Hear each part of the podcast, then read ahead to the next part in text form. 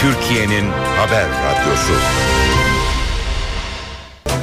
Mutlu sabahlar. Ben Aynur Altunkaş. Bugün 7 Ocak Pazartesi haftanın ilk iş gününde işe giderkenle karşınızdayız. Saat 9'a kadar Türkiye ve dünya gündemindeki gelişmeleri, gazete manşetlerini, piyasa verilerini, yol ve hava durumlarını aktaracağız. İşe giderken gündemin öne çıkan başlıklarıyla başlıyor. Başbakan Erdoğan Abdullah Öcalan için ev hapsinin söz konusu olmadığını söyledi. BDP'li Pervin Buldan İmralı sürecinde Öcalan, BDP'liler ve PKK'nın muhatap alınması gerektiğini savundu. Turgut Özal'ın oğlu Ahmet Özal Cumhurbaşkanı Abdullah Gül'le bir araya geldi. Suriye Devlet Başkanı Beşar Esad çözüm planını açıkladı. Bugün İstanbul'da yoğun kar yağışı bekleniyor. Türkiye'nin doğusunda kar sebebiyle binden fazla köye ulaşım sağlanamıyor. Tunceli, Kars, Muş, Hakkari, Ağrı, Erzurum ve Gümüşhane'de eğitime iki gün ara verildi. İşe giderken gazetelerin gündemi.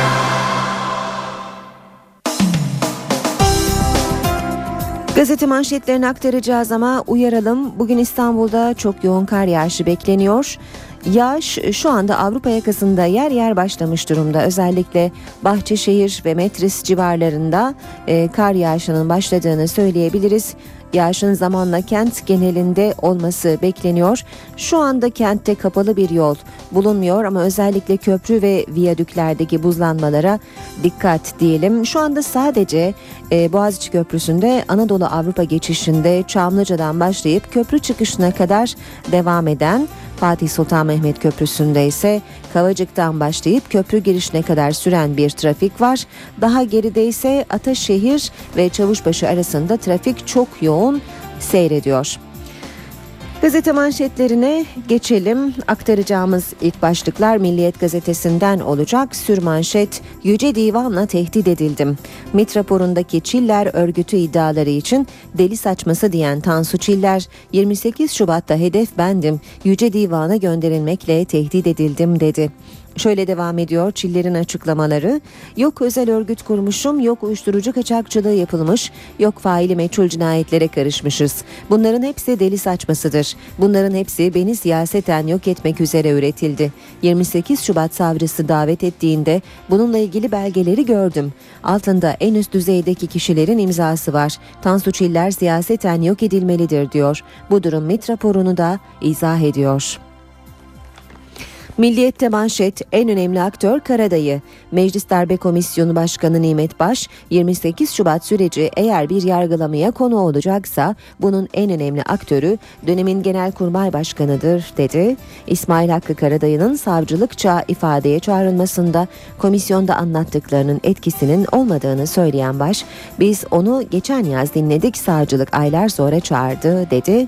Darbelerin en büyüğü 28 Şubat'tır demecine açıklık getiren Baş her darbede toplumun bir kesimi bedel ödedi. 28 Şubat'ta ise nerede toplumun tamamı hedef alındı ifadesini kullandı.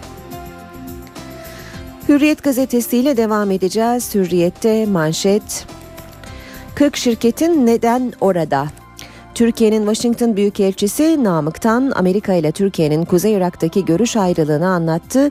40'tan fazla şirketleri orada ama Türk şirketlerinin gitmesinden rahatsız oluyorlar. Türkiye'nin Kuzey Iraklı Kürtlerle enerji projelerine girmesini istemeyen Amerikan yönetimi efendim bunu yaparsanız Irak'ın bölünmesine hizmet edersiniz diyor. Peki onların oradaki 40'tan fazla şirketin ne oluyor o zaman? Aklına hangi şirket gelirse hepsi orada ama benim şirketlerim yapmayacak. Yine Hürriyet'ten okuyalım e, Gül Dünya Barışı. Gül Dünya tören tam 9 yıldır bu ülkede töre cinayetlerinin sembolü o da evlilik dışı ilişki yaşadığı Servet Taş da töre adına öldürüldü. Taş ve tören aileleri dün barıştı. Dedeciğim ben geldim. Bundan 98 yıl önce Enver Paşa komutasında Ruslara karşı düzenlenen Sarıkamış Harekatı'nda donarak şehit düşen askerler dün yaklaşık 10 bin kişinin katıldığı yürüyüşle anıldı. Dedeciğim ben geldim sloganıyla yürüyen dev konvoyda İçişleri Bakanı İdris Naim Şahin ve Gençlik ve Spor Bakanı Suat Kılıç da vardı. Vatan gazetesine bakalım ne af ne ev hapsi diyor Vatan manşette. Erdoğan yeni İmralı sürecinde teröre bulaşanlar için genel af veya Abdullah Öcalan'a ev hapsi gibi uygulamaların söz konusu olamayacağını açıkladı. Bir diğer başlık hiç rüya görmeyin çekilmem. Suriye lideri Esad 7 ay sonra ilk kez konuştu. Kimse rüya görmesin. Çekilmiyorum dedi. Beşar Esad dün Şam'ın merkezindeki opera binasında binlerce taraftarın alkışları arasında dünyaya bir kez daha meydan okudu. Ülkemdeki çatışma vatan hainleri halk arasında. 2014'te iktidarı bırakacağım haberini yayanlar rüya görüyor. Türkiye sınırlarını iyi kontrol etsin, teröristlerin ülkeme geçişine izin vermesin. Habertürk'le devam edelim. El ele verip başarırız diyor. Manşeti Habertürk'ün Erdoğan medya ve sivil toplum kuruluşlarına İmralı süreci için destek uyarısında bulundu. Devam edelim. Basın özetleriyle sırada Cumhuriyet gazetesi var. Cumhuriyet'ten aktaracağımız başlık. En değerli hurda Elazığ Belediyesi eski bir otobüse normal bedelinin 3 katı kira ödemiş. AKP'li belediye başkanı Selmanoğlu'nun da aralarında bulunduğu 46 kişinin yargılandığı yolsuzluk davasına giren son bilirkişi raporunda ihaleye fesat karıştırma iddiasına ilişkin ilginç ayrıntılara yer verildi. Rapora göre 25 bin liraya alınan hurda otobüs belediye 4 ay için 92.610 liraya kiralandı. Bir diğer başlık Erdoğan usulü uzlaşma yöntemi. Başbakan CHP lideri Kılıçdaroğlu'nun desteğini beğenmedi. CHP lideri Kılıçdaroğlu'nun İmralı görüşmelerine destek vererek AKP'ye kredi açıyoruz çözün sorunu demesi Erdoğan'ın hoşuna gitmedi. Başbakan kendisi muhtacı himmet bir dede nerede kaldı gayriye himmete de sen nereye kredi vereceksin dedi. Erdoğan görüşmelerin önünü kapamanın da bir anlamı yok diye konuştu. İstanbul Alarm'da Doğu donuyor. İstanbul Büyükşehir Belediyesi Meteoroloji Genel Müdürlüğü'nün yoğun kar e, uyarısı üzerine alarma geçti. Büyükşehir Belediyesi İstanbullulardan özel araçlarını kullanmamalarını istedi. İstanbul ve Marmara soğuk havayı beklerken doğu bölgelerde çok sayıda köy yolu kapandı. Tunceli, Kars ve Erzurum'da okullar kar yüzünden tatil edildi. Radikal'de manşet kredi açma birlikte çalışalım. Yeni görüşme sürecini kendi açıklayan Başbakan Erdoğan dün de Oslo tipi adımların mümkün olduğunu söyledi. Erdoğan Oslo olmaz da başka bir yer olur. Önünü kapamanın anlamı yok dedi. Dördüncü yargı paketi çalışmaları devam ediyor bilgisini de veren Erdoğan CHP lideri Kılıçdaroğlu'nun kredi veriyoruz sözünü eleştirdi fakat birlikte çalışma çağrısında bulundu. Sabah gazetesine bakalım. Kaldırımdan rekor çıktı demiş sabah manşette. Kentlerdeki kaldırımların mal sahipleri belediyeler aleyhine 3 yılda 15 bin dava açtı. Bu davalara bakan avukat Yaşar Demirci vergi rekortmeni oldu. Devam ediyoruz basın özetlerine. İşte memurun 2013 maaşı diyor yine sabah. Memur bağışları %3'lük Ocak zammı ve %0,14'lük enflasyon farkıyla yeniden belirlendi. Öğretmen maaşına 80 lira, polis memuru maaşına ise 90 lira zam geldi. Zamlı maaşlar 15 Ocak'ta alınacak. 14 günlükte zam farkı verilecek. Yeni Şafak gazetesi manşette ev hapsi yok diyor. Terörle mücadelede başarılı olabilmek için her türlü adımı atacaklarını belirten Başbakan Erdoğan, genel af ve Öcalan'a ev hapsinin ise söz konusu olmayacağını söyledi. Erdoğan İmralı için ev hapsi gibi şeyler uydurulup duruluyor. Asla böyle bir şey söz konusu değildir. AK Parti iktidarında böyle bir şey olmaz dedi. Aynı haberi zamanda da manşette görüyoruz. Öcalan'a ev hapsi yok, teröre bulaşanlar affedilmeyecek demiş Zaman Gazetesi manşetinde. Saat 7.14 işe giderken gündemin ayrıntılarıyla sürüyor. İstanbul'da beklenen kar yağışı sabaha karşı Silivri, Beylikdüzü, Avcılar ve Büyükçekmece'de başladı. Tahminlere göre kar bugün öğle saatlerinde kuvvetlenecek. Büyükşehir Belediye Başkanı Kadir Topbaş ise belediye hizmetlerinde bu kez sıkıntı yaşanmayacağını söyledi. Metrobüs ve otobüslere de ek seferler kondu. İstanbul bu kez kara daha hazırlıklı. Yaklaşık 3 hafta önce erken bastıran karla yaşanan sıkıntılar üzerine önlemler arttırıldı. Meteorolojinin verdiği bilgiye göre geçen kar yağışından geçen haftanın daha fazlası diye bahsedilmekte. Tabii ki e, bu konuda biraz daha hassas çalışılması gerekiyordu. Esasında o geçen kardan iki gün önce ilçe belediye başkanlıklarıyla AKOM'da toplantı yapılmış karla mücadele ilgili olmak üzere e, bir tabii ki sıkıntı yaşandı ama bu sefer yaşanmayacak. E, tabii bu sıkıntı yaşanmamasında en büyük e, gücümüz e, halkımızın katkısıdır. Araçların dikkatli olmasıdır, lastiklerin kabak olmaması, kar lastiği kullanmaları, kara göre e, trafiği e, kullanmalarıdır. E, bize yardımcı olurlarsa İstanbul bir daha sıkıntı yaşamaz inşallah. Büyükşehir Belediyesi İstanbullulardan özel araçlarını kullanmamalarını istedi. Metrobüste 320, İETT otobüslerinde 880 ek sefer konuldu. Metroda seferler sıklaştırıldı. Şehir hatları vapurları da ek sefer için hazırlık yaptı. Akom'da 24 saat dakika dakika İstanbul'u gözleyecek. İstanbul'da 2266 personel, 908 araç ve iş makinesiyle kar mücadelesi yürütecek. Stoklardaki 220 bin ton tuz ve 2 bin ton solüsyon da hazır bekletiliyor. İstanbul'da soğuk ve yağışlı havanın birkaç gün boyunca etkili olması bekleniyor. İstanbul'da bugün kar yağışı bekleniyor dedik ancak yoğun kar yağışı yurdun doğusunu çoktan esir almış durumda. Binden fazla köy yolu kapandı. Bazı yerlerde kar kalınlığı 2 metreyi buldu. Kar yağışı yurdun doğusunu etkisi altına aldı. 1120 köye ulaşım sağlanamıyor. Erzurum'da kar kalınlığı yüksek kesimlerde 70 santimetreyi buldu. İl Özel İdaresi'ne bağlı ekipler kardan kapanan yolları açmak için çalışmalarını aralıksız sürdürüyor. Yoğun kar Van ve Bitlis'i de esir aldı. Van'ın Çatak ilçesiyle Bahçesaray'ı birbirine bağlayan karayolunda ulaşım durma noktasına geldi. Tunceli'de de hayat durma noktasına geldi. Ovacık ve Nazımmiye ilçelerinde kar kalınlığı 2 metreyi buldu. Okullar il merkeziyle Ovacık, Pülümür, Nazımmiye ve Huzat ilçelerinde 2 gün, Mazgirt'te ise 3 gün süreyle tatil edildi. Kar Şırnak'ı da vurdu. Zincirsiz yola çıkan araçlar ilerlemekte güçlük çekti. Zonguldak'ta da kara hazırlıksız yakalanan sürücüler zor anlar yaşadı. Yolda kalan araçların yardımına belediye ekipleri yetişti. Bartın'da beyaza büründü. Yoğun kar nedeniyle Çöme Boğazı köyünde heyelan meydana geldi. Kar yağışı en çok da kayak severleri sevindirdi. Günübirlik Kayseri'ye gidenler Erciyes'te karın keyfini doyasıya çıkardı. Yoğun kar yağışı Kars, Muş, Hakkari, Ağrı, Erzurum ve Gümüşhane'de de eğitimi aksattı. Bazı ilçelerde okullar bugün ve yarın tatil edildi. Sayın dinleyenler İstanbul'da kar yağışının e, başladığını ifade etmiştik. Yer yer etkili oluyor. E, trafik de bu sabah biraz daha erken yoğunlaştı diğer günlere nazaran e, doğal olarak. Şimdi hangi bölgelerde sıkıntı var bir kez daha aktaralım. Özellikle Boğaziçi Köprüsü Anadolu Avrupa geçişinde yoğunluk Çamlıca itibariyle başlıyor. Nakkaştepe, Nakkaştepe katılımının da çok yoğun olduğunu aktaralım. Altunizade katılımı da oldukça yoğun e, seyrediyor. Fatih Sultan Mehmet Köprüsü Anadolu Avrupa geçişinde Ataşehir itibarıyla yoğunluk var ve bu yoğunluk köprü çıkışına kadar da etkisini sürdürüyor. Tem otoyolu e, Anadolu yakasında Ataşehir'den Kartal Kavşağı'na kadar e, yavaş bir seyir söz konusu.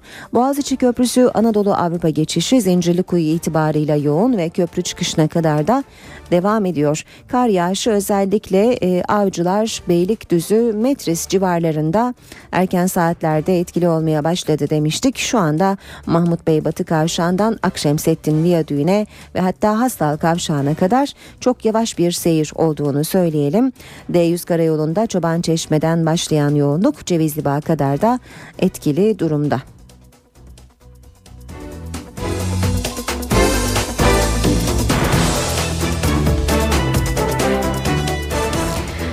Başbakan Tayyip Erdoğan İmralı süreciyle ilgili dikkat çekici mesajlar verdi. Başbakan sürecin siyaset değil devlet üzerinden yürüdüğünü bir kez daha vurguladı. Oslo sürecine de gönderme yaptı. Başbakan CHP Genel Başkanı Kemal Kılıçdaroğlu'nun çözüm için hükümete kredi açtık sözlerine tepki gösterdi. Ancak CHP'ye birlikte çalışma teklifinde bulundu. Başbakan Recep Tayyip Erdoğan 5 günlük Sahra Altı Afrika gezisinin ilk durağı Gabon'un başkenti Libreville'de. Başbakan buradan Nijer'e oradan da Senegal'e geçecek. Amaç 3. ülkeleri aradan çıkarmak, doğrudan ticaret yapmak. Erdoğan Libreville havaalanında resmi törenle karşılanmasının ardından Türk-Gabon İş Forumu toplantısına katıldı. Başbakan Afrika seyahatine çıktı, 300 Türk iş adamının kabiliyetine dikkat çekti, 41 milyon dolarlık ticaret hacminin arttırılmasını istedi. Afrika'da bizim şu ana kadar 16 ülke ile kurulmuş olan iş konseyimiz var.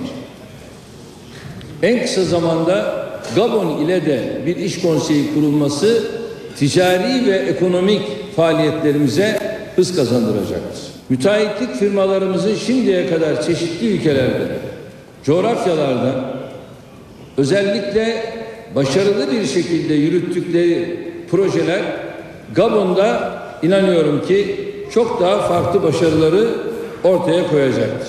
Sadece hava yolu ile her malın taşınması mümkün değil. Bu çerçevede karayolu ve demiryolu projelerinde bölgesel projelerde yer almak istiyoruz. Başbakan Erdoğan ticaret hedefini de açıkladı. 41 milyon dolar civarındaki bir ticaret hacmini biz yeterli görmüyoruz. 2015 yılı için Afrika ile ticaret hacmi hedefimiz biliyorsunuz 50 milyar dolardır. Haberimizi tekrarlayalım sayın dinleyenler. Başbakan Tayyip Erdoğan İmralı süreciyle ilgili dikkat çekici mesajlar verdi. Başbakan sürecin siyaset değil devlet üzerinden yürüdüğünü bir kez daha vurguladı. Oslo sürecine de gönderme yaptı. Başbakan CHP Genel Başkanı Kılıçdaroğlu'nun çözüm için hükümete kredi açtık sözlerine de tepki gösterdi. Ama CHP'ye birlikte çalışma teklifinde bulundu. Teröre bulaşmış olanları yani burada bağışlayan böyle bir genel af bilmem ne böyle bir şey asla söz konusu değildir. Başbakan Recep Tayyip Erdoğan bir kez daha altını çizdi. Abdullah Öcalan için ev hapsinin söz konusu olmadığını söyledi. Afrika ziyareti öncesi İmralı ile görüşmeleri değerlendiren başbakan sürecin siyaset değil devlet üzerinden yürüdüğünü vurguladı. Siyasetin enstrümanları vardır ve bu enstrümanlarını da kullanır. O da nedir? Devletin mekanizmaları içerisindeki enstrümanlardır. Ve bu konuda da en önemli enstrüman her zaman için istihbarat teşkilatıdır. Ve istihbarat teşkilatı özellikle yürütmenin en önemli bu konuda ayağıdır. Bizler şu anda siyasetçi olarak böyle bir görüşmenin içerisinde olmadık, olmuyoruz. Bundan önce mesela bir Oslo olayı vardı. Ama şu anda bizim gündemimizde Oslo yok. Ha gelecekte buna benzer farklı gelişmeler olabilir mi? Olabilir. Yani bunun önünü kapamanın da bir anlamı yok. Ha bu Oslo olmaz da başka bir yerde olur. Peki İmralı ile görüşmelerde muhatapların talepleri ne yönde? Başbakan bu konuda ipucu vermedi. Paylaşacaklarım var, paylaşamayacaklarım var. Ama bunların birçoğunu da uygulamada görürsünüz. Başbakan Erdoğan, CHP Genel Başkanı Kemal Kılıçdaroğlu'nun çözüm için hükümete kredi açıyoruz açıklamasına tepki gösterdi. Somut adım beklentisini dile getirdi. Kendisi muhtacı himmette de nerede kaldı gayriye himmete de. Ya sen nereye kredi vereceksin? Sen krediye muhtaçsın bir dakika. Dur bakalım. Eğer samimiyse, dürüstse versin üç arkadaşına talimatı. Ben üç arkadaşıma hepiniz de şahit tutarak talimatı veriyorum. Bu çalışmayı başlatalım. Daha başka bir şey olabilir mi? İşte bir genel başkan, Türkiye Cumhuriyeti'nin başbakanı bu sözü veriyor size. Başbakan Erdoğan'ın siyasi danışmanı Yalçın Akdoğan, İmralı görüşmelerine ilişkin terör örgütünden gelen açıklamaları değerlendirdi. Kara yılan Öcalan'a racon kesiyor ifadesini kullandı. Bu süreçte fazla iyimserlik pompalamanın da yanlış olacağına işaret eden Akdoğan, BDP'nin tavrının önemli olacağını vurguladı. Karayılan'ın açıklamalarına baktığımız zaman biraz afaki laflar olduğunu ben doğrusu gördüm. Her ne kadar bunu önemsese bile biraz racon kesen bir tavır var. Öcalan'ın iradesine etki etmeye çalışan, hat, hatta ona dayatmada bulunan ve kendi oyun planını dayatan bir tavır ben dünkü açıklamalarından gördüm. Kandil'den gelen bu açıklamalar biraz negatif bir e, etki yaptı diyebilirim. Başbakan Recep Tayyip Erdoğan'ın siyasi danışmanı Yalçın Akdoğan, İmralı ile başlayan görüşmeler sonrası Murat Karayılan'ın açıklamalarını Öcalan'a racon kesme olarak değerlendirdi. Sürekli Öcalan Öcalan diyen kendi plan projeleriyle ortaya çıkmaya çalışan bir anlayış ortada var. Burada e, geçmiş süreçte de Öcalan boşa çıkarılmadı mı? Yani İmralı'ya gömüldü diye ben yazılar yazmıştım. Bu süreçte bunu göreceğiz. Yani Öcalan boşa mı çıkarılacak? Söylediklerine ne kadar itibar edilecek? Kanal 7'deki Başkent Kulisi programına katılan Akdoğan, bu süreçte fazla iyimser bir tablo oluşturulmaması gerektiğine işaret etti. Umutları kırmadan umutlarımızı can tutmalıyız ama umut tüccarlığı, tacirliği yapmadan, hayalperest olmadan bu süreci götürmeliyiz. İyimserlik içerisinde olmak şeyiniz. lazım. Yani neticede işte bugünlerde basınlar basına baktığımızda da genelde pozitif bir hava var. Ama dediğim gibi bu farklı komplikasyonları olabilecek farklı sabotajların ya- yaşanabileceği zor bir süreç. Ee, bu yüzden akşamdan sabaha hemen netice e, beklemek doğru olmaz. Çok fazla iyimserlik pompalamak daha büyük hayal kırıklığına sebep olabilir. Yalçın Akdoğan süreçte BDP'nin de kritik bir rolü olacağını vurguladı. CHP'nin tavrı kadar diğer partilerin tavrı da elbette önem taşıyor. Bugüne kadar hep kenarda kalmaktan şikayet ediyordu. Bugün kendisini nasıl konumlandıracak ve nasıl bir siyaset üretecek e, bunu görmemiz gerekiyor. Akdoğan sorunun çok boyutluluğuna da dikkat çekti. Bu iş devletle Kandil, İmralı arasında çözülecek bir şey değil. Mesela örgütün içindeki silahlı kanatların tavrı ne olacak? İç içe geçmiş bir yapı. Bu yüzden PKK'yı bu denklemden çıkarmamız gerekiyor diye konuştu. Terör sorununun çözümünde öncelikli muhatap Abdullah Öcalan, MİT Müsteşarı Hakan Fidan, geçen hafta bir araya geldiği büyükelçilere diğer muhatapların önem sırasına göre Kandil, BDP ve PKK'nın Avrupa'daki yöneticileri olduğunu söyledi. Dışişleri Bakanı Ahmet Davutoğlu'ndan da etkili olabilecek herkesi muhatap olarak görürüz açıklaması geldi. Çözümde öncelikli muhatap Abdullah Öcalan. Öcalan'ı sırasıyla Kandil ve BDP takip ediyor. Bu ifade MİT Müsteşarı Hakan Fidan'a ait. Fidan 5. Büyükelçiler Konferansı'nda verdiği briefingte bu bilgileri paylaştı. LTV'nin edindiği bilgilere göre Fidan terörün çözümünde muhatap sıralaması yaptı. Listenin bir numarasındaki Abdullah Öcalan için hala kült bir isim ifadesini kullandı. MİT Müsteşarı Öcalan'ın örgütün silah bırakmasında kilit bir rol oynayabileceğini belirtti. Fidan Öcalan'ı Kandil'in izlediğini kaydetti. BDP 3. sırada yer aldı. Son muhatapta PKK'nın Avrupa'daki yöneticileri oldu. Dışişleri Bakanı Ahmet Davutoğlu da Büyükelçiler Konferansı'nın İzmir bölümündeki konuşmasında çözümde etkili herkesi muhatap olarak gördüklerinin altını çizdi. Son dönemde belli bir hareketlenme var ama bu yeni başlamış bir süreç değil. Türkiye demokratik bir ülke olarak bütün meselelerini kendi içinde tartışır, çözer ve bu konuda da etkili olabilecek her muhatabı muhatap olarak görür ve ciddiye alır. İçişleri Bakanı İdris Naim Şahin ise MİT Müsteşarı ve Dışişleri Bakanı'nın aksine müzakere sürecine değinmedi.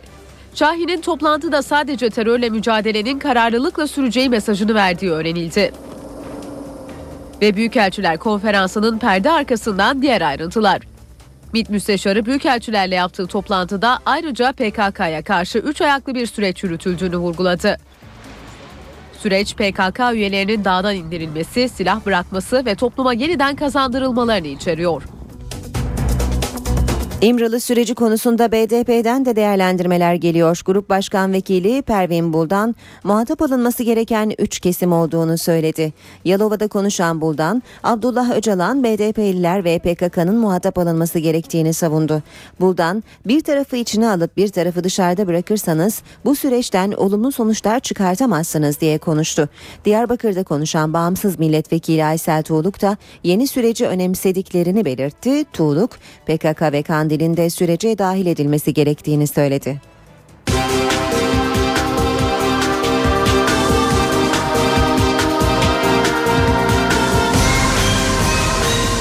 İşe giderken Meclis Genel Kurulu'nda bu hafta yaklaşık 4,5 milyon kişiyi ilgilendiren genel sağlık sigortası ile ilgili düzenleme görüşülecek. Hozat'taki fişleme iddialarını araştıran Meclis Komisyonu da önemli isimleri dinleyecek.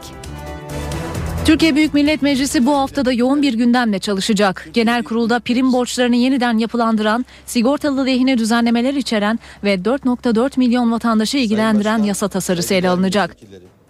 Tasarıya göre prim borcu olduğu için bir yakınının üzerinden doktora giden Bağkurlular SGK tarafından bu konuda kendilerine çıkarılacak borçları ödemeyecek. Emekli olduktan sonra kamuda çalışmaya devam edip emekli aileyle birlikte maaş da alan memurlar bu aylıklara ilişkin borçlarını taksitlendirebilecek. Tasarı genel kurul mesaisinin ardından yasalaştığında gaziler kamu hastanelerinden sevk almadan özel hastanelere gidebilecek ve fark ücreti ödemeyecek. Liseyi bitirdikten sonra üniversiteye başlayan öğrencilerse 120 gün süreyle sağlık hizmetlerinden yararlanmaya devam edecek. Bu hafta komisyon gündemleri de yoğun. Anayasa Uzlaşma Komisyonu daha önce üzerinde mutabakat sağlanamayan vatandaşlık tanımı, eğitim hakkı gibi kritik maddeleri pazartesi günü tekrar müzakere edecek. Tunceli Hozat'taki fişleme iddialarını araştırmak için kurulan alt komisyonsa bu hafta önemli tanıkları dinleyecek. Komisyon salı günü mülkiye baş müfettişlerine ilk inceleme raporuyla ilgili görüşlerini soracak. Çarşamba günü Emniyet Amiri Çağlar Şan'ın intiharı ile ilgili olarak eşi ve annesini dinleyecek. Komisyon Perşembe günü de Şan'dan önce Hozat'ta görev yapan 4 emniyet amirinden bilgi alacak. Meclisin sağlık çalışanlarını şiddeti araştırmak için kurduğu komisyonda çarşamba günü Sağlık Bakanı Recep Akdağ ağırlayacak. NTV Radyo'da işe giderken devam ediyor. Birazdan spor haberlerine bakacağız. Ama önce kısa bir aramız olacak. Ara vermeden önce gündemin başlıklarını da hatırlatalım. Başbakan Erdoğan Abdullah Öcalan için ev hapsinin söz konusu olmadığını söyledi. BDP'li Pervin Buldan İmralı sürecinde Öcalan, BDP'liler ve PKK'nın muhatap alınması gerektiğini savundu. Turgut Özal'ın oğlu Ahmet Özal Cumhurbaşkanı Abdullah Gül'le bir araya geldi. Suriye Devlet Başkanı Beşar Esad çözüm planını açıkladı. Bugün İstanbul'da yoğun kar yağışı bekleniyor. Türkiye'nin doğusunda kar sebebiyle binden fazla köye ulaşım sağlanamıyor. Tunceli, Kars, Muş, Hakkari, Ağrı, Erzurum ve Gümüşhane'de eğitime iki gün ara verildi.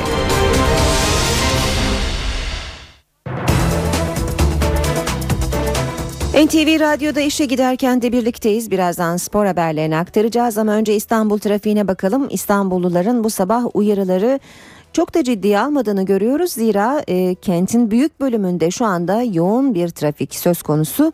Kar yağışı özellikle Avrupa yakasının kuzey kesimlerinde ve e, Anadolu yakasında kimi yerlerde etkili olmaya başladı. E, ancak kapalı yol bulunmuyor e, ama yine de çok yoğun bir trafik olduğunu söyleyelim ve hemen aktaralım. Fatih Sultan Mehmet Köprüsü Anadolu Avrupa geçişi Ataşehir itibarıyla köprü girişine kadar yoğun seyrediyor. Avrupa Anadolu geçişinde ise gişelerden itibaren yoğunluk başladı. Ancak daha geride kar yağışının etkili olduğu kuzeyde Tem otoyolunda trafik oldukça yoğun. Mahmut Bey Doğu Kavşağı'ndan başlayan ve Maslak'a kadar devam eden yoğun bir trafik var. Daha da geride de trafiğin yoğun olduğunu görüyoruz. Şu anda Firuzköy e, ve Mahmut Bey arasında e, yer yer çift yönlü olarak yoğun bir trafiğin olduğunu söyleyelim. D100 karayolu Ambarlı'dan başlayarak Küçükçekmece'ye kadar çok yoğun. Ters yönde Küçükçekmece Avcılar Hacı Şerif arasında da yine yoğun bir trafik var. D100'le yine devam edelim. Çoban Çeşme'den başlayan ve Merter'e kadar devam eden çok yoğun bir trafik olduğunu görüyoruz. İncirli'den e, Yeni Bosna'ya kadar da yine yoğun seyrediyor trafik. E, yine E5 ile devam edelim. Cevizli Bağ'da başlıyor ve Otakçılara kadar yoğun trafik devam ediyor. Sonrasında köprü e, yönünde Haliç'te başlayan ve köprü çıkışına kadar da çok yavaş seyreden bir trafik olduğunu e, söylememiz gerekiyor. O üç karayolunda 100 yıl köprüsünden Anıt Mezar'a kadar çok yoğun olduğunu görüyoruz trafiğin. Ters yönde Hal 100 yıl köprüsü arası da yine çok yoğun seyreden bölgeler arasında. Tem otoyolu Anadolu yakasında da trafik etkili. Ataşehir'de başlayan ve Kartal Kavşağı çıkışında da devam eden çok yoğun bir seyir olduğunu söyleyelim. E, devamında da yine Samandıra'da başlıyor trafik ve Sultanbeyli arasında da çok yoğun ilerliyor. E5 karayolunda Kartal civarında yoğunluk var. Köprü yönünde ise e, Bostancı Kavşağı'ndan başlayan Kozyatağı'na kadar ağır ilerleyen bir trafik olduğunu görüyoruz. Göztepe Uzunçayır arası da yine yoğun seyrediyor.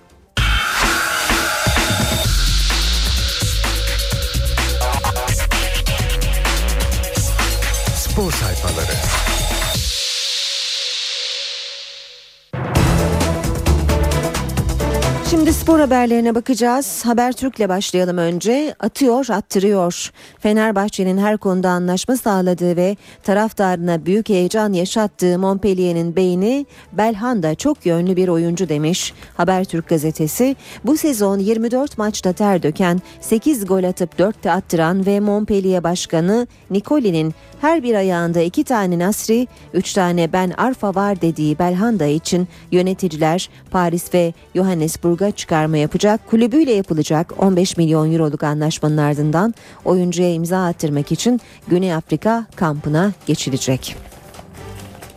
Devam edelim yine Habertürk'ten tutturamadı. Antalya'da kamp yapan Beşiktaş Tuttur Kap'ın ilk maçında Bundesliga ekibi Wolfsburg'a yenildi. Yedeklerle sahaya çıkan Kartal doğru düzgün pozisyona bile giremedi, futbolu tat vermedi. Eli güçlendi başlığını görüyoruz yine Beşiktaş Teknik Direktörü Samet Aybaba Gökhan Süzer'in transferinden çok ama çok mutlu. Devam edelim spor haberlerine Milliyet Gazetesi'nden haberler aktaralım. Milliyet gazetesinden aktaracağımız ilk başlık Kartal'a ev ödevi. Beşiktaş tuttur kapın açılış maçında Wolfsburg'a diş geçiremediği siyah beyazlı takımın genç kadrosunun hem savunma hem de hücumdaki eksikleri dikkat çekti. Alman ekibinin golleri Olik ve Fagner'den geldi. Belhanda'ya servet demiş Milliyet. Fenerbahçe Montpellier'de 1 milyon euro kazanan Faslı Yıldız'a 2,5 milyon euro teklif etti. Belhanda'dan evet yanıtını alan Sarı Lacivertliler bonservis için 2 milyon euroya düşen Fransız kulübüyle pazarlıklara devam ediyor demiş Milliyet gazetesi de. Yine Milliyet'ten bir başlık Zarate'yi parlatalım. Galatasaray transferinde rotayı yeniden Arjantinli Yıldız'a e, çevrildi. Sarı Kırmızılılar sezon sonuna kadar kiralamak istedikleri Zarate için Lazio ile yapılacak pazarlıkta Devler Ligi'nde onu vitrine çıkarırız kozunu kullanacak. Yine Milliyet gazetesinden aktaralım. 10 numara Aslan. Bugüne kadar 9'ar kupası bulunan iki takımın mücadelesinde nefesler tutuldu. Fenerbahçe 15 sayı geriden gelip bitime bir saniye kala Pondexter'ın üçlüğüyle beraberliği yakalasa da kalan sürede Little'la basket bulmayı başaran Galatasaray e, arka arkaya 4 toplamda 10. kez mutlu sona ulaştı. Spor haberleri aktarmaya Devam ediyoruz. Sırada Sabah gazetesi var. Sabahtan okuyacağımız ilk başlık. Bize ayıp olur. Büyükler başarısız demek bize ayıp olur. Ligde makaslar aldı. Burada dört büyükler başarısız demek. Anadolu kulüplerine bize ayıp artık Anadolu mu başarılıydı diye irdelemek lazım. Bu sözler Antalya Spor'un hocası Mehmet Özdilek'e ait. Özdilek şampiyonluk yaşamış. Dört kulübü geride bıraktı. Ligde zirveye ortak oldu. 7,5 milyon euroluk maliyetiyle ders verdi. On aslan gücünde başlığını görüyoruz yine. Sabah gazetesinde kadınlarda Türkiye Kupası finalinin nefesleri kestiğini ve Galatasaray'ın kupayı 10. kez müzesine götürdüğünü okuyoruz yine Sabah gazetesinden. Devam edelim yine sabahtan aktarmaya. Koptu geliyor. Tafarel Fluminense'nin sol beki Carlinhos'la anlaştı. Kulübüyle de pazarlık başladı. 25 yaşındaki futbolcunun hafta içinde Antalya'da olması bekleniyor. Bir başka başlık Giray paniği top çarpması sonucunda oluşan göğüs ağrıları nedeniyle günlerdir idmana çıkamayan Giray testten geçmek için ailesinin de bulunduğu Ankara'ya gitti. Trabzonspor'da göğsündeki ağrı nedeniyle antrenmanlara çıkamayan Giray Kaçar'ın izinli olarak Ankara'daki ailesinin yanına gittiği ifade ediliyor haberin ayrıntılarında. NTV Radyo'da spor haberleri aktardık. Gündeme yakından bakmaya devam ediyoruz.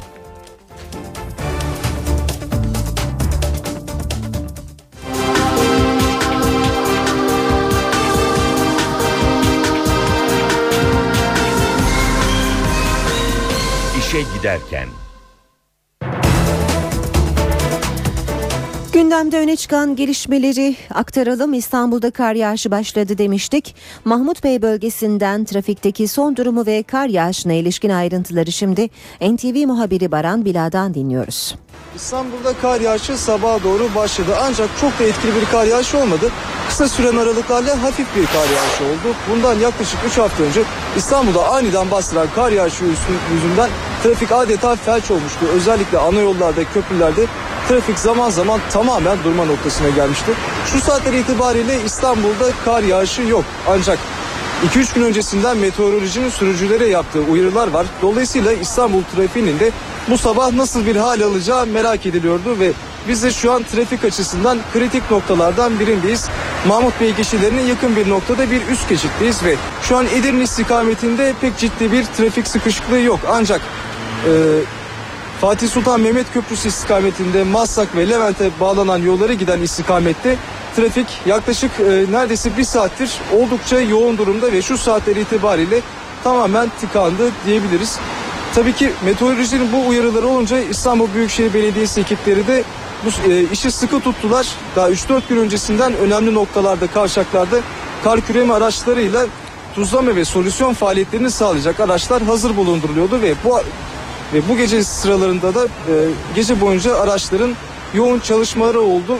Tuzlama ve solüsyon çalışmaları yapıldı. Öyle ki İstanbul Büyükşehir Belediyesi yaşanabilecek olumsuzlukların önüne geçmek için 950 araç ve 2200 personel personelle çalışmalarını sürdürecek. Hemen şu notu da e, izleyicilerimize aktaralım. Ek seferler kondu. Kar yağışının bugün öğleye doğru kuvvetleneceğinin beklenmesi üzerine e, metrobüs seferlerine yaklaşık 350 sefer kondu ve ve 880 de otobüs seferi kondu. Bu notu da aktaralım. Biz de bir not ekleyelim. Türk Hava Yolları'nın birçok seferi de kar yağışı sebebiyle iptal olmuş durumda. Memurların zamlı maaşları belli oldu. %0,14'lük enflasyon farkı ve %3'lük Ocak zammına göre yeniden belirlenen zamlı maaşlar ilk kez 15 Ocak'ta yatacak. Peki kimin maaşı ne kadar arttı? İşte yanıtı. 2013'te en düşük memur maaşı 1818 lira olacak.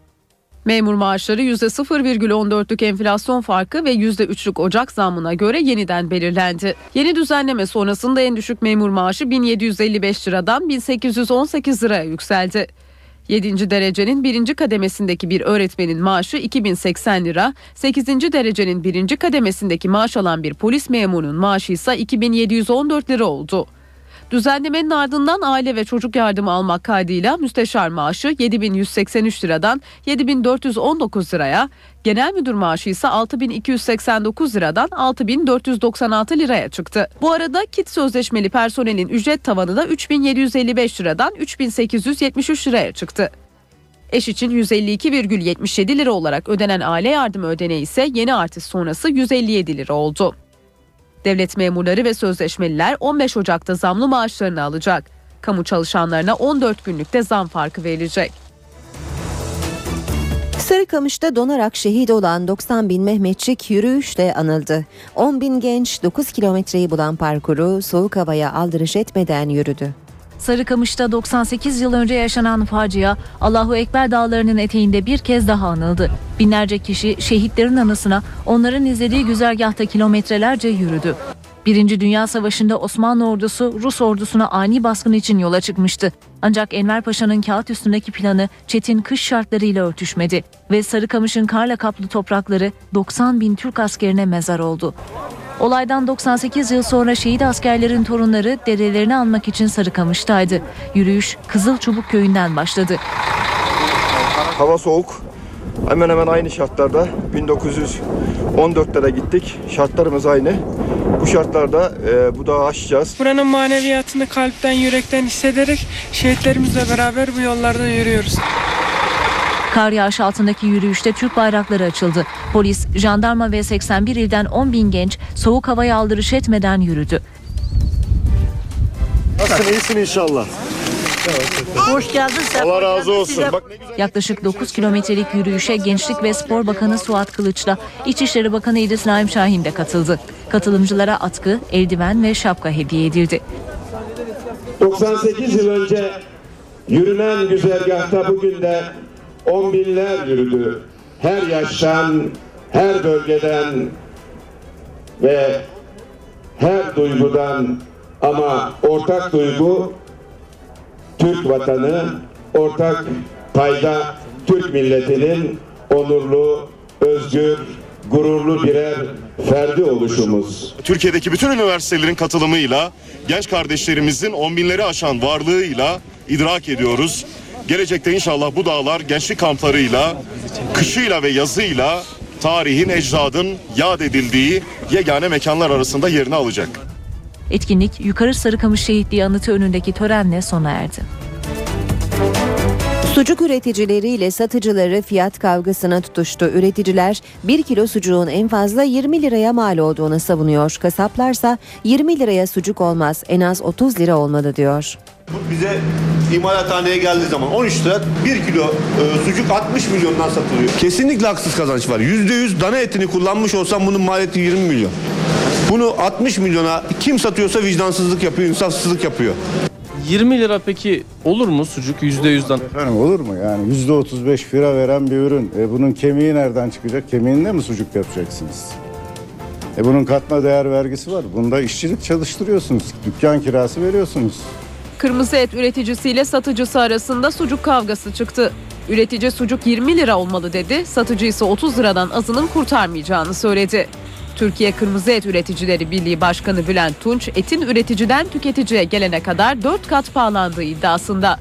Bize görev verilsin, et balık kurumuyla birlikte bir program yapalım, proje yapalım ve bu insanlara gerçek anlamda hem %100 sucuğu hem %100 eti hem daha uyguna daha iyi şekilde yedireceğimize ben e, inanıyorum ya. Bizim üzerimize bu görev verilsin 20 milyona sucuğu yedireceğiz. 16-17 milyona kıymayı kuşbaşı yedireceğiz bu insanlara. Türkiye Kasaplar Federasyonu Başkanı Fazlı Yalçın da iddialara itiraz etti. E, Öyle bir şeyin olması mümkün değil. Hiç kimse 1 liraya aldığı şeyi 4 liraya e, satmış durumda değil. E İşte fiyatlarımız burada.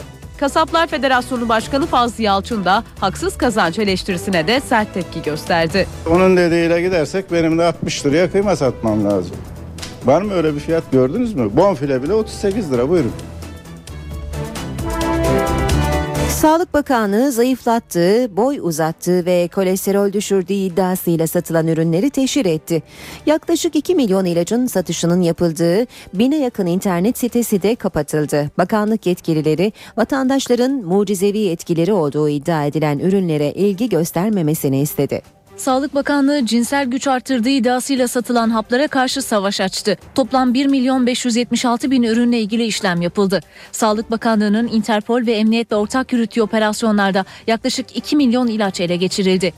Ele geçirilen ve internet üzerinden satış yapılan ilaçlar arasında cinsel gücü arttırdığı iddiasıyla satılan ilaçların yanı sıra çok sayıda zayıflama hapı da bulunuyor. Bunun üzerine söz konusu ilaçların satıldığı bine yakın internet sitesi kapatıldı. 100 ürüne ilişkin televizyon ve radyo reklamları da Rütük aracılığıyla durduruldu. Sağlık Bakanlığı yetkilileri performans arttırıcı, boy uzatıcı, sigara bıraktırıcı, kolesterol düşürücü iddiasıyla mucizevi etkisi olduğu ileri sürülen ürünlere vatandaşların ilgi göstermemesini istedi.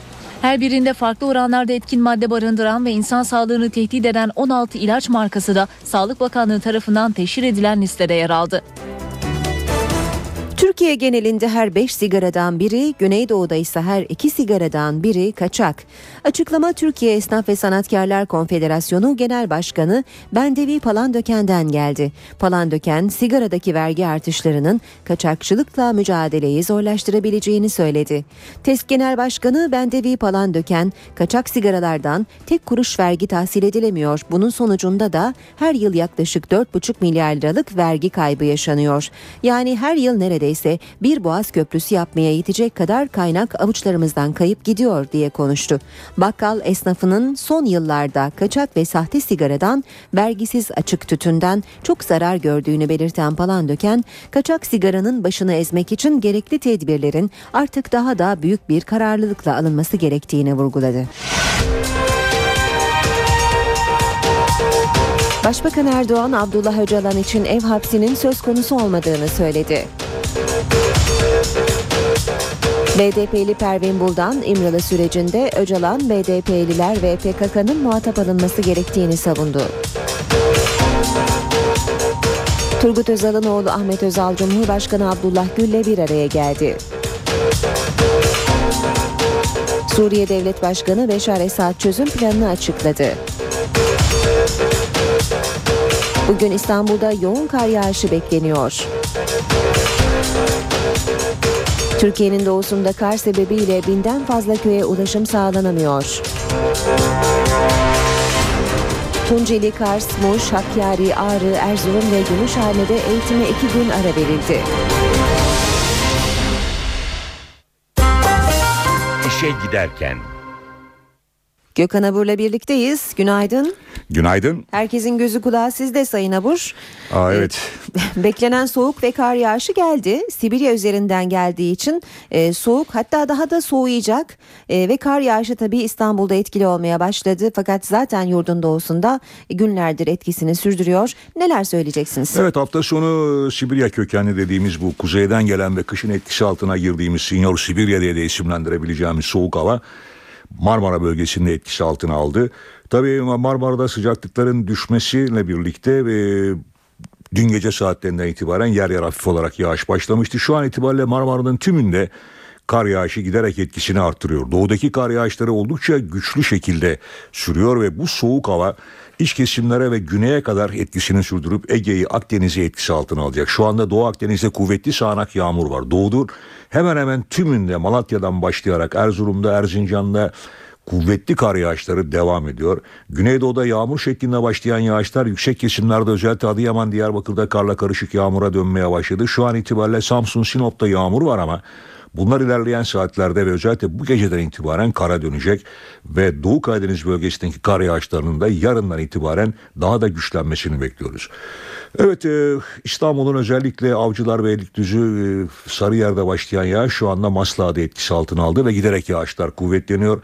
Özellikle kar yağışı İstanbul'daki etkisini öğleden sonra ve akşam saatlerinde daha da güçlendirecek. O bakımdan henüz evden çıkmadıysanız, arabayla çıkmayı düşünüyorsanız, arabanızda kar lastiği yoksa lütfen çıkmayın. Lütfen toplu araçları kullanın diye hatırlatmak istiyorum. Çünkü bu akşam saatlerinde yani işten dönüşte ve yarın bu kar yağışı çok daha etkili olacak. Çarşamba günü öğle saatlerine kadar kar yağışının devam etmesini bekliyoruz. Bu soğuk hava tüm ülkeyi etkisi altına alırken Cuma'dan itibaren özellikle Perşembe günü öncelikle Güney Ege'de daha sonra Cuma'dan itibaren rüzgarın güneye dönmesiyle Ege ve Batı Akdeniz'deki sıcaklıklarda birkaç derecelik yükseliş olacak. Marmara'da da sıcaklıklarda Lodos'la beraber 3-4 derecelik yükseliş bekliyoruz ama ama diyorum çünkü bu soğuk hava bugünden başlayan ve kar yağışının etkisini arttıracak olan soğuk hava daha da güçlü olarak Perşembe gününe kadar devam edecek. Evet şu an itibariyle İstanbul'da hava sıcaklığı 2 derece. Yarın e, bu gece sıcaklıkların eksi değerlere düşmesini bekliyoruz. Onun için don ve buzlanmaya karşı Marmara bölgesine dikkatli olması lazım. Yalnız Marmara değil iç kesimlerde de oldukça soğuk bir hava var. Kar yağışı giderek etkisini arttırıyor. İç Ege'de kar yağışları yer yer Afyonkarahisar başta olmak üzere Kütahya Afyonkarahisar arasına giderek güçlü. Batı Karadeniz'de Bolu'da yoğun kar yağışı var. Şu anda dört şerit olan yolun iki tanesi çalışır durumda. Diğer iki yol iki şeridi açmaya çalışıyorlar. Çok yoğun kar yağışları var.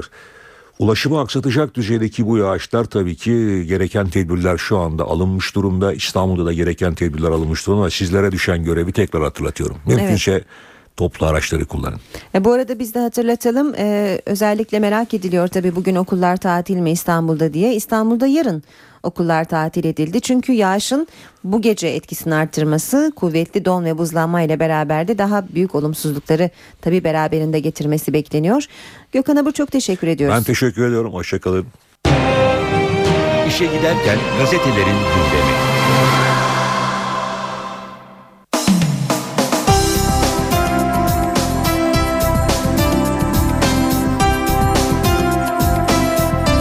Basın özetleriyle işe giderken devam ediyor. Milliyet gazetesine bakalım. Sürmanşet Yüce Divan'la tehdit edildim. MİT raporundaki Çiller örgütü iddiaları için deli saçması diyen Tansu Çiller 28 Şubat'ta hedef bendim Yüce Divan'a gönderilmekle tehdit edildim dedi. Çiller'in açıklamaları şöyle sürüyor Milliyet gazetesinde. Yok özel örgüt kurmuşum, yok uyuşturucu kaçakçılığı yapılmış, yok faili meçhul cinayetlere karışmışız. Bunların hepsi deli saçmasıdır.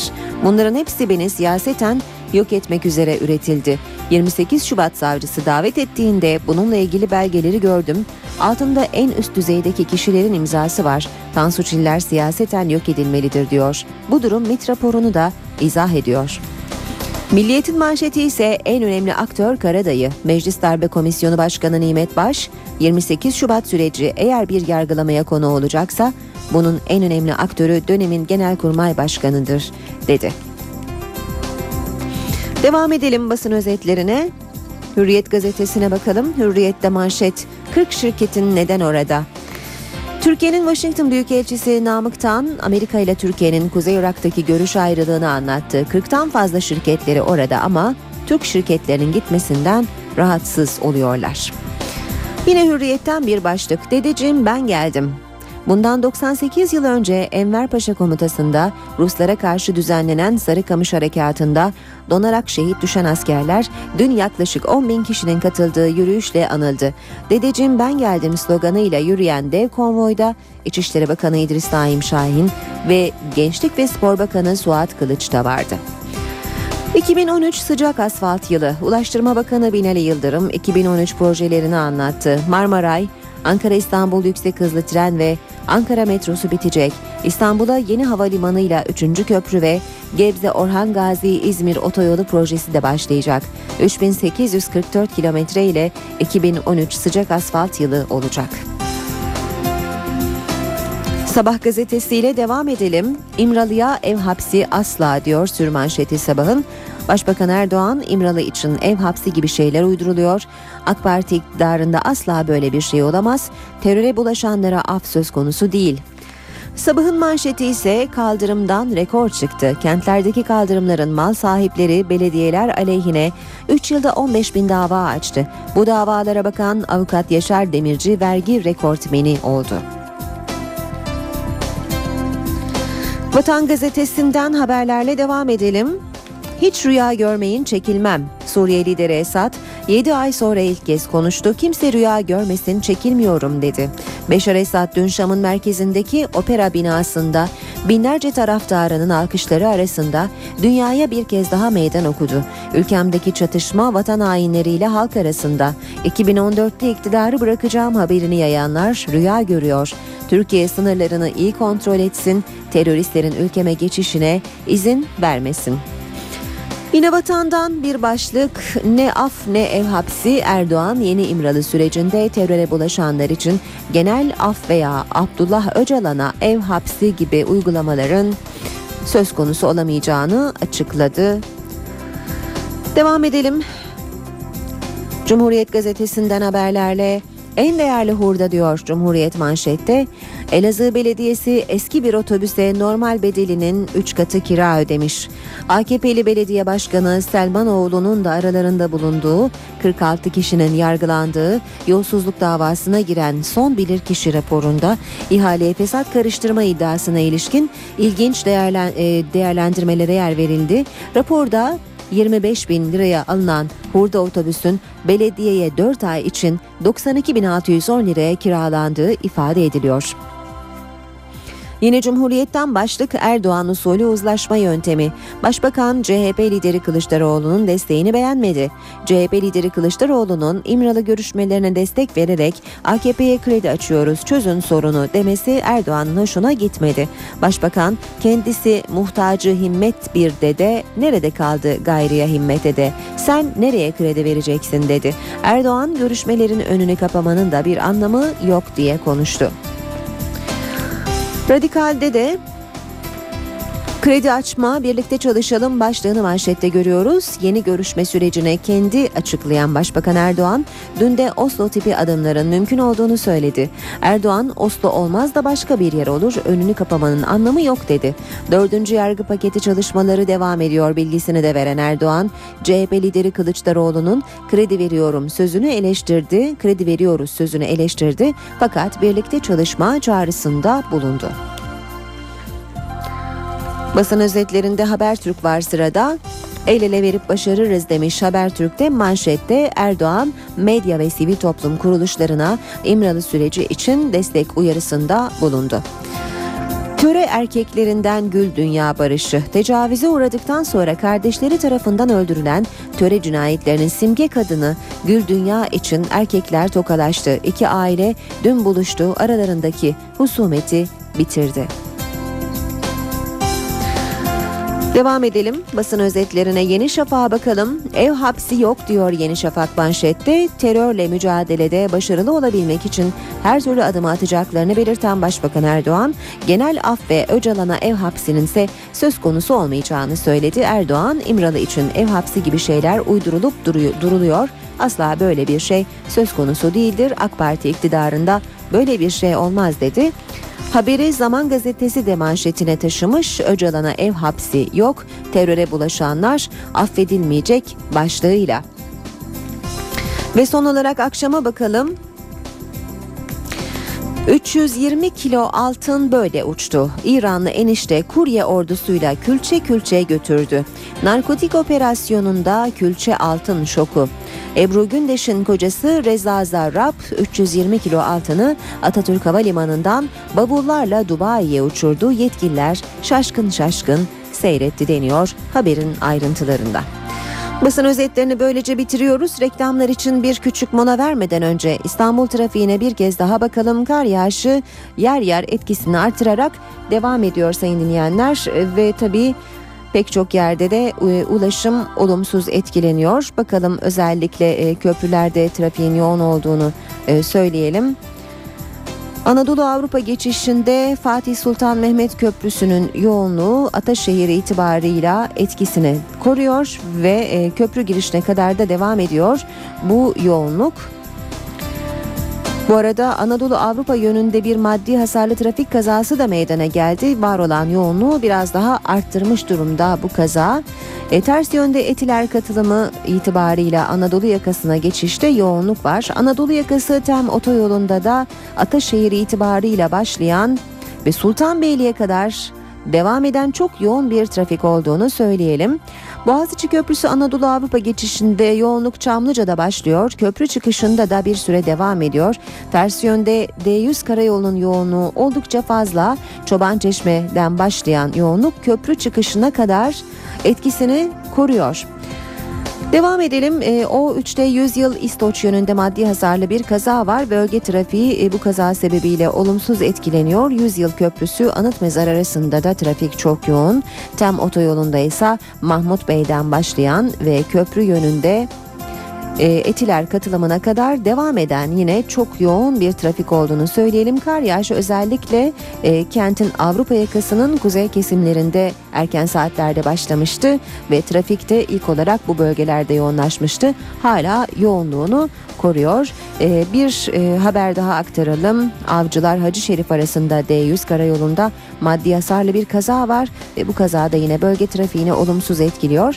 Anadolu yakası E5 karayolunda Maltepe Kozyatağı arasında yoğun ama akıcı bir trafik olduğunu söyleyelim. Göztepe Uzunçayır arası da yine yoğun seyrediyor. Kartal Kavşağı'ndaki çalışma sebebiyle Gül Suyu'ndan başlayan bir yoğunluk söz konusu.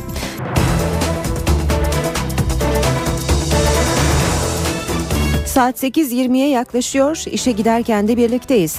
İstanbul'da kar yağışı başladı. Kar sabaha karşı batı bölgelerde özellikle yüksek kesimlerde etkisini göstermeye başlamıştı. Tahminlere göre kar bugün öğle saatlerine kuvvetlenecek. Büyükşehir Belediyesi vatandaşlardan toplu taşıma araçlarını kullanmalarını istedi. Önlem olarak metrobüs ve otobüslerin sefer sayıları artırıldı. Kar yağışı İstanbul'da Silivri, Beylikdüzü, Avcılar ve Büyükçekmece'de sabaha karşı başladı. Meteoroloji Genel Müdürlüğü'nden yapılan açıklamaya göre kar yağışı yarın da sürecek. Bu gece etkisini arttıracak. İstanbul Büyükşehir Belediyesi ulaşımda aksama olmaması için çeşitli önlemler aldı. Toplu ulaşım araçlarının kullanılmasını isteyen belediye metrobüse 320, otobüs hatlarına da 880 ek sefer koydu. Metroda seferler sıklaştırılırken şehir hatları vapurları da yoğunluğa göre ek sefer yapacak. Belediyenin ve karayollarının kavşaklarda hazır beklettiği araçlarda sabaha kadar riskli bölgelerde tuzlama çalışması yaptı. İstanbul'da kar yağışının trafiği nasıl etkilediğine bakmaya devam ediyoruz. Afet Koordinasyon Merkezi'nde bulunan NTV muhabiri Melis Sander bize trafikteki son durumu aktarıyor. Akom İstanbul Büyükşehir Belediyesi meteorolojinin yaptığı uyarı üzerine dün gündüz saatlerinden beri tetikteydi. Önlemler alındı, tonlarca tuz ve solüsyon kullanıldı, zeminler kontrol altına alınmaya çalışıldı. Fatih Sultan Mehmet e, Köprüsü'nden başlamak istiyorum. Trafiğe önce göz atacak olursak oldukça yoğun bir seyir. Hakim sürücülerimiz sanıyoruz ki e, kişisel araçların çıkarmamamız konusundaki uyarılarımıza uymamış. Seyir oldukça yoğun dedik. E, kar yağışı Altunizade'ye nispeten Boğaziçi Anadolu kısmına nispeten biraz daha sakin diyebiliriz. Hemen Altunizade'ye döndüğümüzde bahsettiğimiz gibi kar yağışı etkili bir şekilde devam ediyor. İstanbul beyaz örtüye yavaş yavaş bürünmeye başladı ve yaklaşık 45 dakika 1 saat önce tahminen başlayan mesai saatleri sebebiyle de yoğunluklar oldukça arttı yollarda. Boğaziçi Anadolu'da ise e, yoğunluğun yanı sıra kar yağışı oldukça etkili. E, tipi var diyebiliriz. Barbaros Bulvarı'nda da yoğun bir ti- tipi hakim, e, yoğun bir kar yağışı hakim. Sağdaki e, kar haritamıza döndüğümüzde aslında sabah saatlerinde kısmen yağışlar olduğunu aktarmıştık buradan ama Marmara'nın geneline yağış etkili bir şekilde damgasını vurmaya başladı ve e, saatler ilerledikçe yağış etkisini daha da çok arttıracak. Çarşamba gününe kadar, salı gecesine kadar da etkili bir kar yağışı İstanbulluları bekliyor olacak. İstanbul'un çeşitli noktalarında trafik e, artmaya başladı. Kar yağışı ve tipi etkisini arttırdı. Hem Avrupa'da hem Anadolu'da kar yağışı etkisini arttırmış durumda şu anda.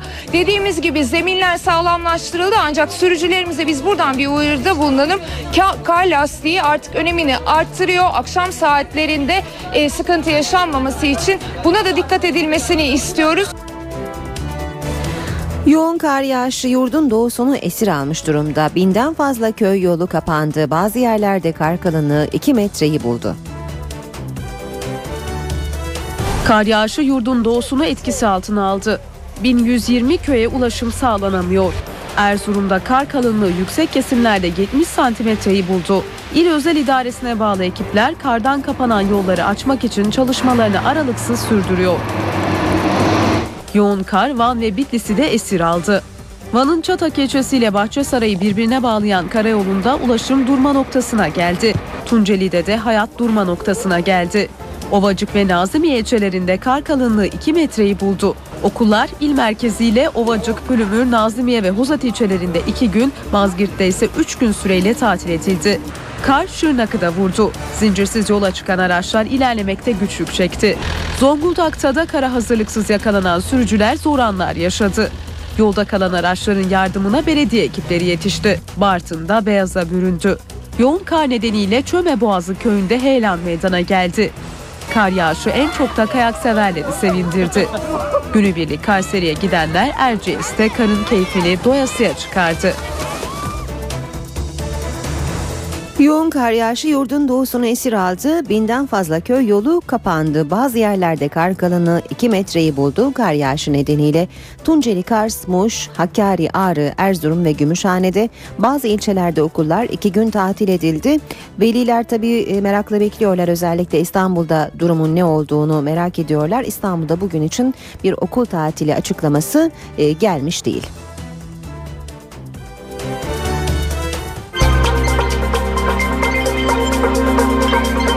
Ankara gündemi. Başkent gündeminin ayrıntılarını Murat Barış Koralp'ten dinliyoruz.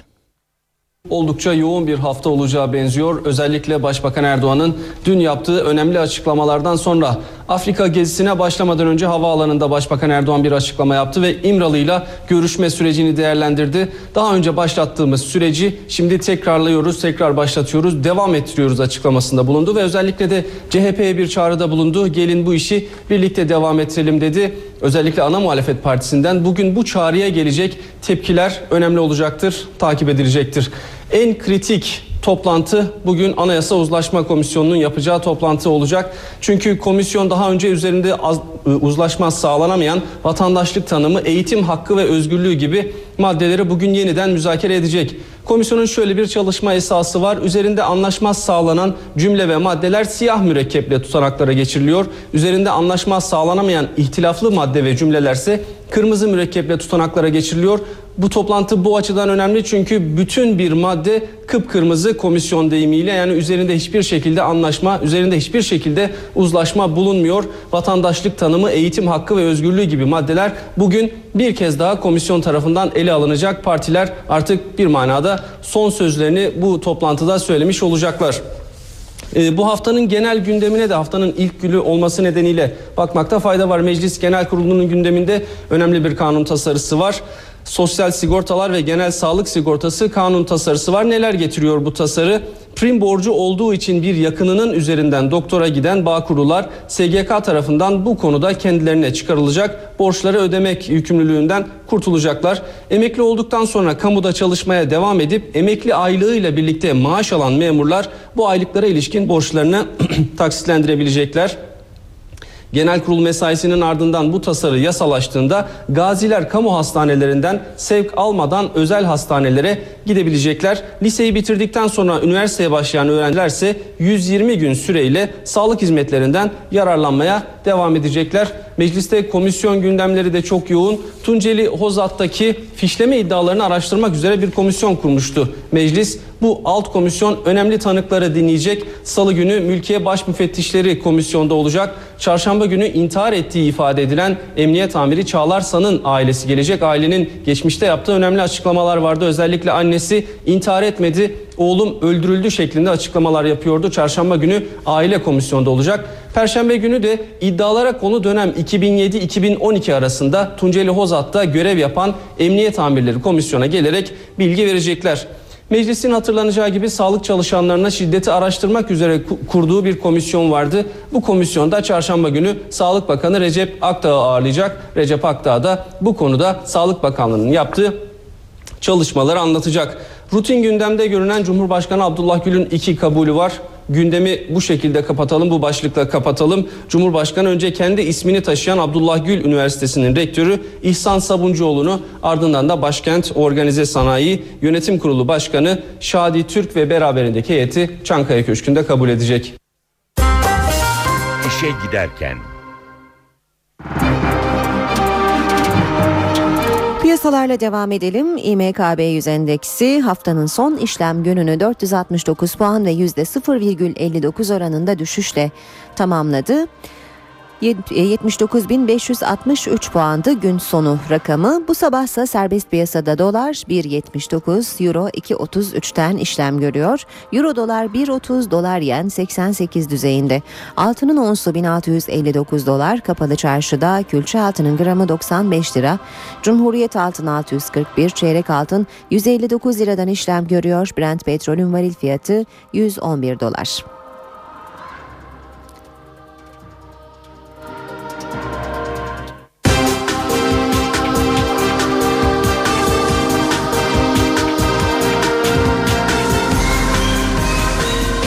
İşe giderken İstanbul'da kar yağışı yer yer etkili oluyor. Pek çok bölgede trafik oldukça yoğun seyrediyor. Şu anda Perşembe Pazarı Karaköy yönünde maddi hasarlı bir trafik kazası var. Bir şerit trafiğe kapalı. Bu yeni gelişmeyi aktaralım. Özellikle yoğun olan bölgeleri bir kez daha tekrarlayalım. Anadolu yakası tem otoyolu Ataşehir'den başlayan ve Sultanbeyli'ye kadar devam eden çok yoğun bir trafiğe sahip. E, ters yönde ise Dudullu Kavşağı'ndan başlayan ve e, Fatih Sultan Mehmet Köprüsü girişine kadar devam eden yine çok yoğun bir trafik söz konusu. E, Şile yolunda da trafik yoğun seyrediyor. Tabi bu bölgeler kar yağışının e, nispeten daha etkili olduğu bölgeler. Trafiğe kapalı bir e, bölge yok ama araç sayısı yine fazla olduğu için trafikte aksamalar yaşanıyor. Ee, Anadolu yakasıyla yine devam edelim. E5 karayolunda Maltepe Kavşağı'ndan başlayan ve Göztepe'ye kadar devam eden yine çok yoğun bir trafik var. Ters yönde Kozyatağı Küçük Yalı arası trafik yoğun seyrediyor. Boğaziçi Köprüsü Anadolu Avrupa geçişi yoğunluğu Çamlıca'dan başlıyor. Köprü çıkışına kadar da bir süre devam ediyor. Ters yönde e, köprü yönünde D100 karayolunda Çoban Çeşme'den başlayan bir yoğunluk var. Bu yoğunluğun köprü çıkışına kadar devam ettiğini belirtmemiz gerekiyor. Tem otoyoluyla devam edelim. Tem otoyolunda Mahmut Bey Doğu Kavşağı'ndan başlayan ve e, Maslak'a kadar devam eden yine çok yoğun bir trafik olduğunu söyleyebiliriz. Köprüye yaklaşırken bir süre açılıyor. Ancak Etiler katılımı itibarıyla yeniden yoğunlaşıyor. Kavacığa kadar da yoğun olarak devam ediyor. O 3 karayolunda 100 yıl köprüsü e, Hal arasında çift yönlü yoğunluk var. Hal'den Anıt Mezar'a kadar da yine trafik yoğun olarak seyretmeye devam ediyor.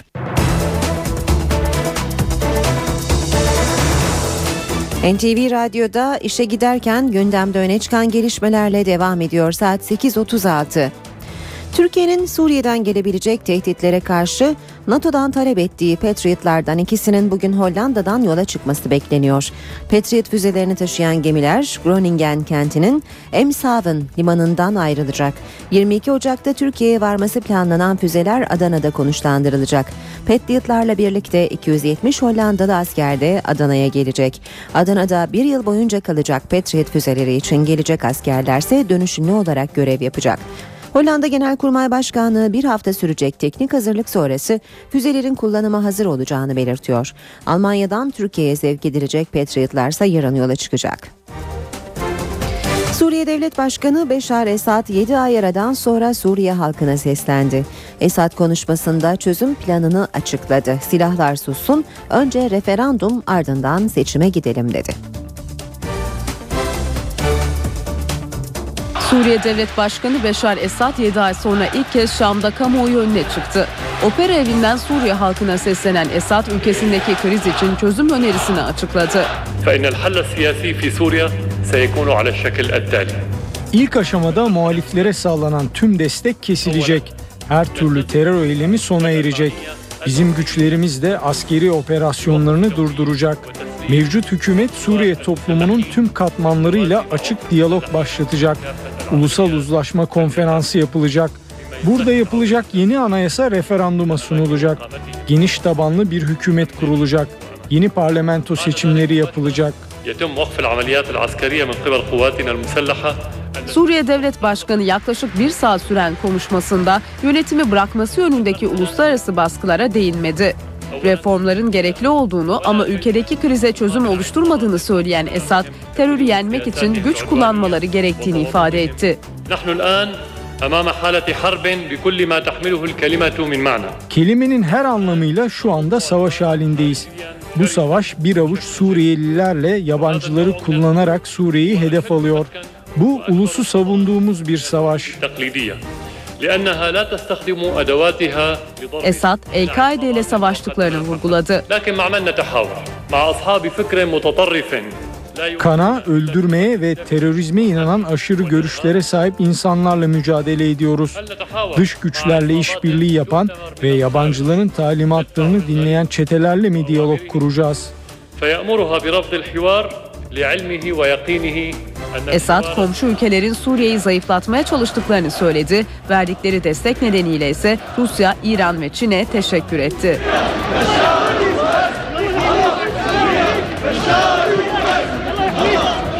Konuşmasının ardından Suriye Devlet Başkanı kendisine gösterilen sevgi nedeniyle zor anlar da yaşadı.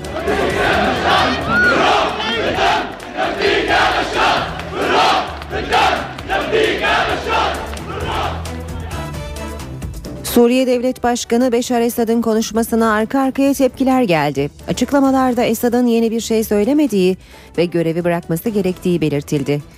Ahmet Davutoğlu Esad'ın Türkiye'de yaşananları anlamadığını ve geleceğe dönük bir perspektifi olmadığını söyledi. Dışişleri Bakanı Esad'ın söylediği yeni hiçbir şey yok dedi. Suriye Ulusal Koalisyonu Başkan Yardımcısı George Sabra ise konuşmanın bir inisiyatif nitelemesini bile hak etmediğini söyledi. Amerika Birleşik Devletleri Dışişleri Bakanlığı konuşmanın dikkate alınmadığını söyledi ve Esad'a görevi bırak çağrısını yineledi. İngiltere Dışişleri Bakanı William Hague de Twitter mesajında Esad'ın konuşmasını reform adına boş sözler olarak niteledi ve kimseyi aptal yerine koyma ifadesini kullandı.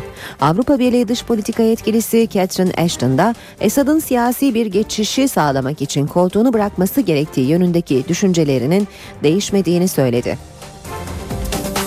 Mısır'da hükümette revizyona gidildi. 10 bakan değişti. Mısır'da anayasa referandumunun ardından beklenen kabine değişikliği gerçekleşti.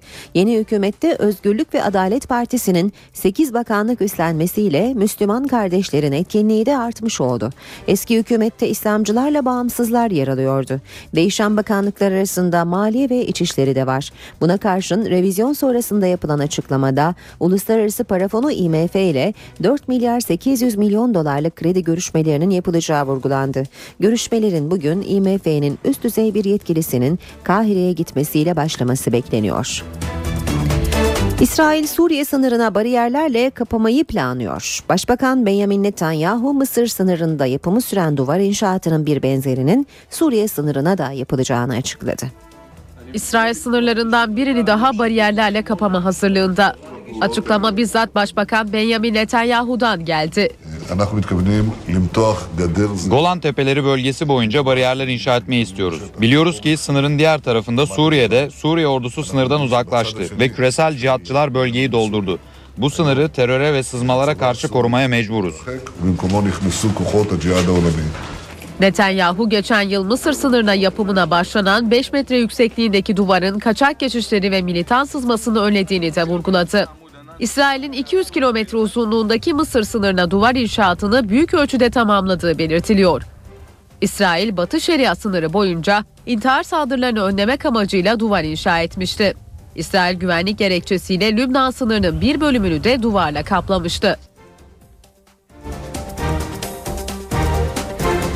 Son olarak BBC Türkçe servisinin gözünden İngiltere basınında öne çıkan haberleri dinleyelim.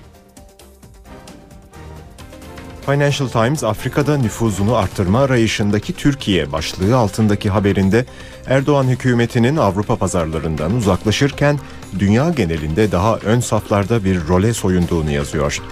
Başbakan Erdoğan'ın Gabon, Nijer ve Senegal'i kapsayan Batı Afrika gezisinden yola çıkarak kaleme alınan haber yorumda Türkiye'nin son 3 yıl içerisinde Afrika'da 19 yeni elçilik açtığına dikkat çekiliyor. Yazıda Avrupa ekonomilerinin darboğazdan geçtiği bir dönemde Türkiye'nin ticaret ortaklarına çeşitlilik kazandırmak istediği fakat yeni pazarların yanı sıra Türk siyasetçilerin aynı zamanda dünya sahnesinde daha ağırlıklı bir rolü hedeflediği belirtiliyor. Financial Times 2011 yılında Somali'yi neredeyse 20 yıl aradan sonra Afrika dışından bir ülkeden ziyaret eden ilk yabancı liderin Tayyip Erdoğan olduğuna vurgu yapıyor. Türk Hava Yolları'nın Sahra Çölü altında sefer düzenlediği kent sayısını 24'e çıkardığını yazan Financial Times, diplomasi ve ulaşım bağlarıyla desteklenen ticaretin hacminin buna paralel arttığına işaret ediyor. Gazeteye göre Türkiye'nin Orta ve Güney Afrika ülkeleriyle 2000 yılında yaklaşık 750 milyon dolar olan ticaret hacmi 2011'de 7,5 milyar dolara tırmanmış bulunuyor. Bu haberin hemen altında ise Başbakan Erdoğan'ın Batı Afrika'ya seyahat etmeden önce düzenlediği basın toplantısında PKK'ya ilişkin yaptığı açıklamalar aktarılıyor. Financial Times Erdoğan'ın PKK lideri Abdullah Öcalan'ın ev hapsine nakledilebileceği ya da PKK militanlarına genel affın düşünüldüğü yönündeki söylentileri yalanladığını bildiriyor. Gazete hükümetinin büyük bir taviz vermeye hazır olduğu yönündeki söylentileri reddetmekle birlikte Erdoğan'ın PKK ile Oslo süreci çizgisinde barış görüşmelerine ileride yeniden başlanmasına açık kapı bıraktığını yazıyor. Financial Times Oslo süreciyle 2005 ila 2009 yılları arasında Türk istihbarat yetkilileri ve üst düzey PKK üyeleri arasında Oslo'da gerçekleşen görüşmelerin kastedildiğini hatırlatıyor. Suriye Cumhurbaşkanı Beşar Esad'ın dün uzun bir aradan sonra ilk kez kameralar önünde yaptığı konuşma İngiltere gazetelerinin dış haber sayfalarının öne çıkan ortak konuları arasında. Daily Telegraph, Beşar Esad'ın hiçbir taviz işareti vermediğini ve çatışma içinde olduğu muhaliflerini katil çeteleri olarak nitelediğini başa çekiyor. Times ise Şam operasında yaptığı konuşma esnasında taraftarlarının büyük tezahürat gösterdiği Suriye liderinin meydan okuduğunu haberin başlığına taşıyor. Times, Esad'ın zeytin dalı uzatacağını bekleyenler vardıysa hayal kırıklığına uğramaları uzun sürmedi. Suriye lideri savaşta olduğunu kabul etmekle birlikte düşmanlarının tümünün yabancılar ve teröristlerden oluştuğunu söyledi diye yazıyor. Kendi ifadesiyle teröristlere karşı askeri operasyona devam edileceğini söyleyen Cumhurbaşkanı Esad'ın ulusal diyalog vaadinin ve barış için açıkladığı yol haritasının ana muhalif grup tarafından derhal reddedildiğini kaydeden Times, İngiltere Dışişleri Bakanı William Hague'in Esad'ın sözlerini iki yüzlüce diyerek eleştirdiğini, Türkiye Dışişleri Bakanı Ahmet Davutoğlu'nun ise Suriye liderini halkından kopuk olmakla suçladığını bildiriyor. İşe giderkenin sonuna geldik. Özellikle İstanbul'un gündemi bugün kar. İstanbul'da etkisini artıran kar yağışının öğle saatlerinde daha da kuvvetlenmesi bekleniyor. Yurdun doğusunda ise kar binden fazla köye ulaşımı engelliyor. Yoğun kar sebebiyle Tunceli, Kars, Muş, Hakkari, Ağrı, Erzurum, Bayburt ve Gümüşhane'de ve bazı ilçelerde okullar iki gün tatil edildi. Ben Aynur Altunkaş. Hoşçakalın.